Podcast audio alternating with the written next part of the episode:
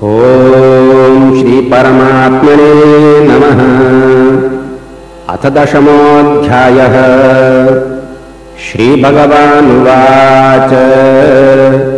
भूयेव महाबाहो शृणु मे परमं वचः यत्तेऽहं प्रीयमाणाय वक्ष्यामि हितकाम्यया न मे विरोहो सुरगणाः प्रभवन्न महर्षयः अहमादेहि देवानाम् महर्षीणाम् च सर्वशः। यो मामजमनादिम् च वेत्ति लोकमहेश्वरम् असम्मूढः समर्थेषु सर्वपापैः प्रमोच्यते। बुद्धिर्ज्ञानमसम्मोह क्षमा सत्यम् नमः शमः। सुखम् दुःखम् भवो भावो भयम् चाभयमेव च। अहिंसा समता तुष्टेस्तपोदानम् यशो यशः भवन्ति भावा भूतानाम् मत्त एव पृथग्विधाः। महर्षयः सप्तपूर्वे चत्वारो मनवस्तथा। मद्भावा मानसा जाता। येषाम् लोक इमाः प्रजाः। एताम् विभूतिम् योगम् च मम यो वेत्ति तत्त्वतः सोऽविकम्पेन योगेन युज्यते नात्र संशयः। अहम् सर्वस्य प्रभवो मत्तः सर्वम् प्रवर्तते। इति मत्वा भजन्ते माम् बुधा भावसमन्विताः मच्चित्ता मद्गतप्राणा बोधयन्तः परस्परम् कथयन्तश्च माम् नित्यम् तुष्यन्ति च रमन्ति च तेषाम् सततयोक्तानाम् भजताम् प्रीतिपूर्वकम् ददामि बोद्धियोगन्तम् येन मामुपयान्ति ते। तेषामेवानुकम् पार्थ। महमाज्ञानगन्तमः नाशयाम्यात्मभावस्थो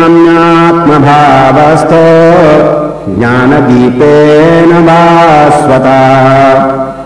अर्जुन उवाच परम् ब्रह्म परम् धाम पवित्रम् परमम् भवान् पुरुषम् शाश्वतम् दिव्य मादिदेवमजम् विभुम् आहुस्त्वाम् ऋषय सर्वे देवर्षे नारदस्तथा। असितो देवलो व्यासः स्वयम् चैव प्रवीशिमे सर्वमेतद्धृतम् मन्ये यन्माम् वदसि केशव न हि ते भगवान् व्यक्तिम् विदुर्देवानदानवाः। स्वयमेवात्मनात्मानम् वेत्थत्वाम् पुरुषोत्तम। भूतभावनभूतेश देवदेव जगत्पते। वक्तुमर्हस्य शेषेण दिव्याशात्मविभूतयः याभिर्विभूतिभिर्लोका निमास्त्वं व्याप्यतेष्ठसि कथं विद्यामहं योगी स्वां सदा परिचिन्तयन्। केषु केषु च भावेषु चिन्त्योऽसि भगवान् मया। विस्तरेणात्मनो योगम् विभूतिं च जनार्दन। भूयः कथय प्रेत्तिर्हि शृण्वतो नास्ति मे मृतम्। श्रीभगवानुवाच।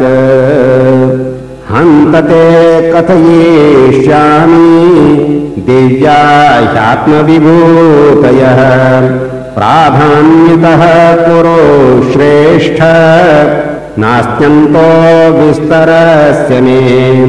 अहमात्मा गुडाकेश सर्वभूताशयस्थितः।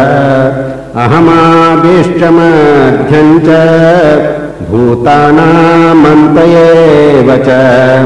आदित्यानामहं विष्णुर्ज्योतिषाम् रविरंशुमान् मरीचे मरुतामस्मि नक्षत्राणामहं शशि। वेदानां सामवेदोऽस्मि। देवानामस्मि दासवः। इन्द्रियाणां मनश्चास्मि। भूतानामस्मि चेतनाम् रुद्राणां शङ्करश्चास्मि वित्तेषो यक्षरक्षसाम्। वसूनां पावकश्चास्मि मेरुः शिखरिणामहम्।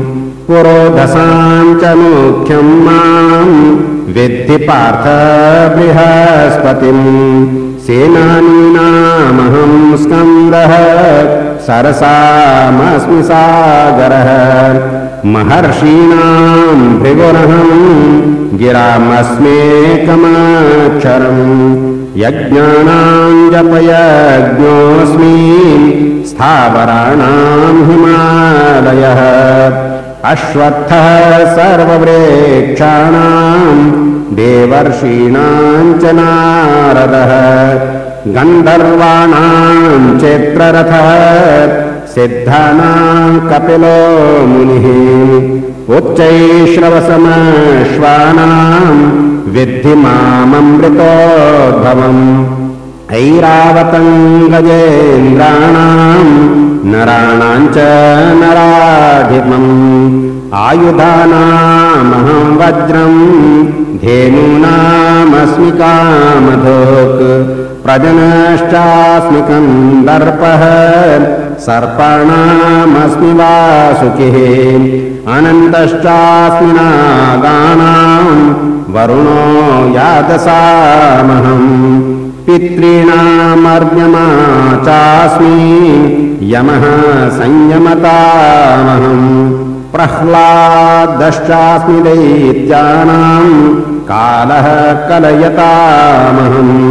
मृगाणां च मृगेन्द्रोऽहम् वैनतेयश्च पक्षिणाम् पवनः पवतामस्मि। रामः शस्त्रभृतामहम्।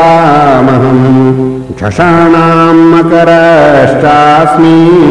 स्रोतसामस्मि जाह्नवी सर्गाणामादिरान्तश्च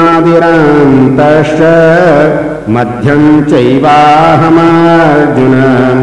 अध्यात्मविद्या विद्यानां वादः प्रवदतामहम्। अक्षराणामकारोऽस्मि द्वन्द्वः सामासिकस्य च। अहमेवाक्षयः कालो धाताहं विश्वतो मुख मृत्युः सर्वहरश्चाह मुद्भवश्च भविष्यताम्।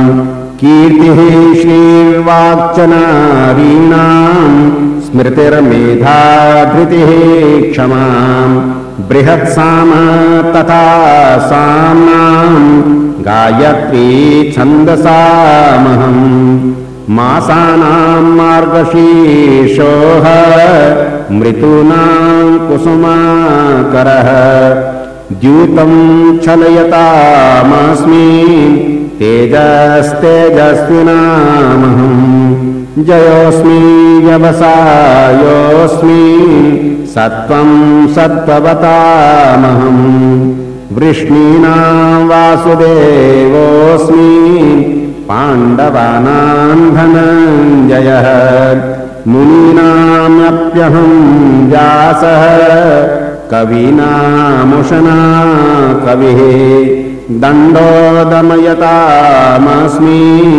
नीतिरस्मि जिगीषताम् मौनं चैवास्मि गोह्यानाम् ज्ञानं ज्ञानवतामहम् यच्चापि सर्वभूतानां बीजं तदहमार्जुन न तदस्ति विना यत्स्याम् मया भूतं चराचरम्।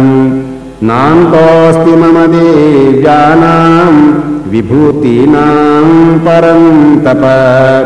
एष तुद्देशतः प्रोक्तो विभूतेर्विस्तरो मया यद्यद्विभूतिमत्सत्त्वम् श्रीमदोर्जितमेव वा तत्तदेवावगच्छत्वम् मम तेजोंशसाम्भवम्।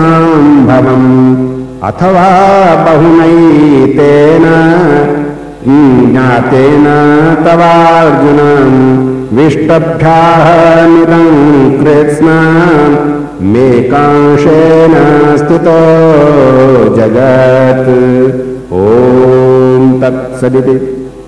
श्रीमद्भगवद्गीतासूपनिषत्सु ब्रह्मविद्यायां योगशास्त्रे श्रीकृष्णार्जुनसंवादे विभूतियोगो नाम दशमोऽध्यायः